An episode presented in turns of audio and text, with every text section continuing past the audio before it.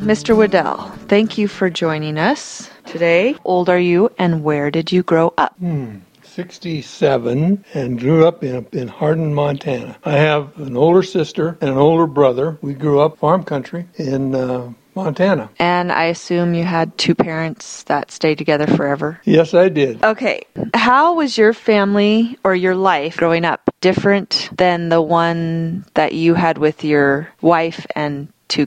Mine, as a youngster, was raised as a farm life. Had some cows we messed around with. We had some sugar beet fields. We topped sugar beets. When you go by the tractor behind it, and they, as they dig up the sugar beets, we'd have a long knife and we'd pick up sugar beets and chop the tops off them. Uh, my kids never did that.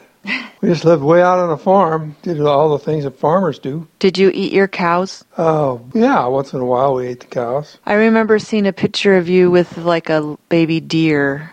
Can you explain what that's about? Yeah, when we were living in a place called French's Gap or something like that, back in the mountains, my mom ran across a baby deer and uh, it had no parents, so she took it in, and we had that deer for a couple of years. And it was just as tame as a, a baby rabbit. He started getting horns, and he'd come to the horse, the door, and pound on the door with his hoof, and my mom would go out and feed him.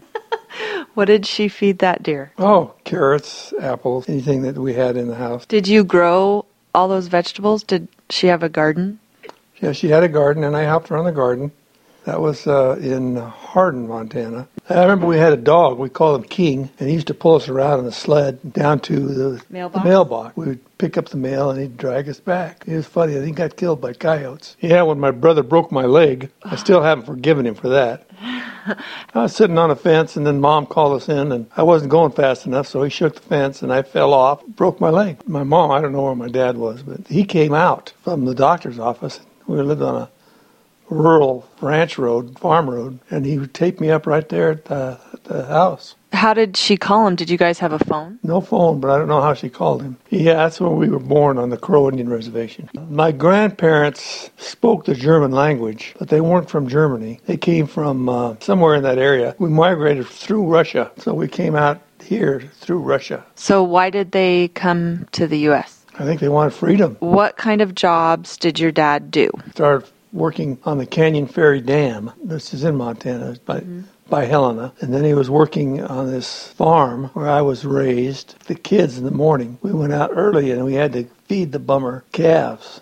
I remember going out there one morning when we went out it was dark. Big old bulls were out there fighting and we had to get out of there because uh, we couldn't uh, we were too little. We would just feed the calves and that was all. It was it was dangerous. I remember part of the time when i was little we'd uh, ride, uh, ride on one of those calves. I know my brother and i would uh, rope the calves not rope them but corner them and get on their back and try to ride them and we weren't too successful with that.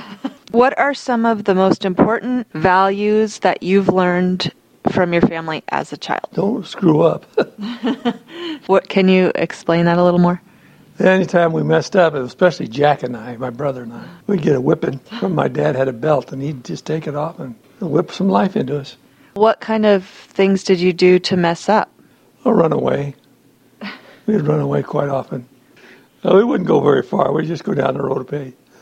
We'd go, we knew our folks were going to be mad, so we'd take off out the door. When I was really young, and this was in Hardin, on the farmland, we used to have to go out. You take turns and suck the diesel out of a barrel to fill up the lamps because we didn't have any electricity. So we do that, and that's how we made our. That's how we got it light in the house. You mean suck with your mouth? That's right. Eee, was that gross? Yes, it was. I was so um, little, I didn't know how to keep that stuff out of my mouth. Oh yeah, we we didn't have stoves. We had a stove.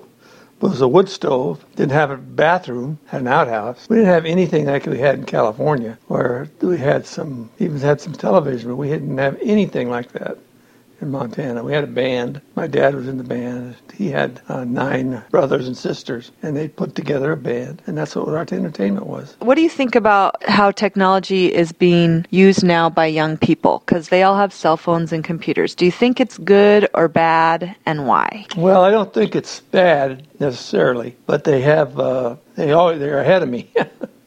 I can't. Uh, I remember when I was younger, raising my kids. I was always ahead of everybody on the computers and all the uh, stuff that came out. But now that I'm older, I, I just don't pay attention to that anymore.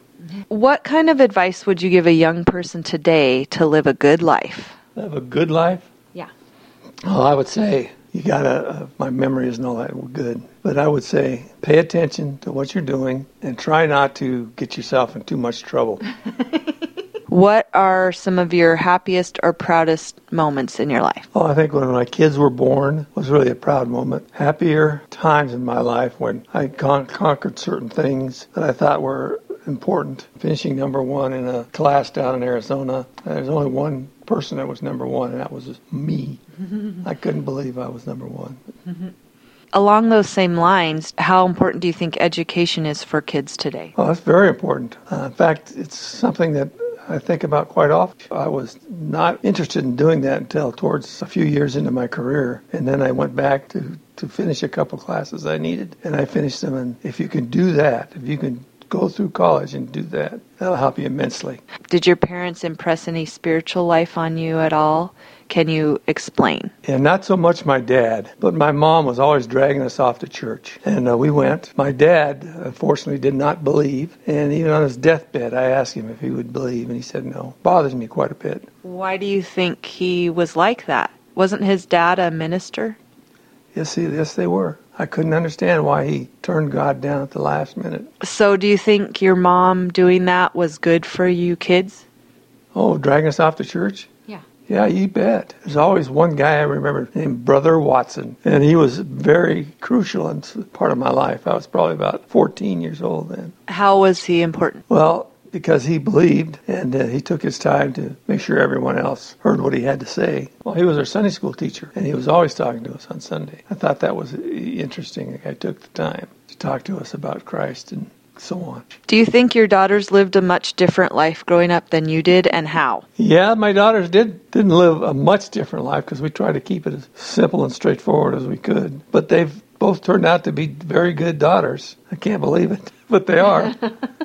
they're living a good life and raising their family, and they're having a, I think, a much better life than I had. How so? Well, first of all, they're much better educated. Both have great jobs. That's all my family. That's Jason and Casey and mm-hmm. Emily and Becky. They all do very well. I'm just proud of them. My dad had a few other stories to tell. My dad decided he needed to teach me how to swim, so he picked me up and threw me in the water. And he said, Swim. And how old were you? Three or four. Did you learn how to swim? Oh yeah. Time I was running down to Little Bighorn River with my brother and my sister, and they stopped, and I kept going to the river. my dad grabbed me by the hair and pulled me out. What about having Uncle Jack jump in the outhouse? Oh yeah, that was good. He was swinging out in the outhouse. He was swinging down there, and my sister, we called her Doe. She said, "Jump, Jack, jump." And he goes, "Okay, Doe." And he dropped in the outhouse. How'd you get him out? Well, my dad and my uncle they came and pulled him out, and they said throw away all his clothes. He says, "How was it down there, Jack?" Well, it was okay, but it was awful muddy. Did Aunt Gail get in trouble? Gail never got in trouble for anything. well, she was a sweet girl. Yes, she was, except when he, when Jack jumped in the toilet. This interview was recorded on June 27, 2011. The background music was downloaded from ccmixter.org. The song is called Man from Omaha by Admiral Bob.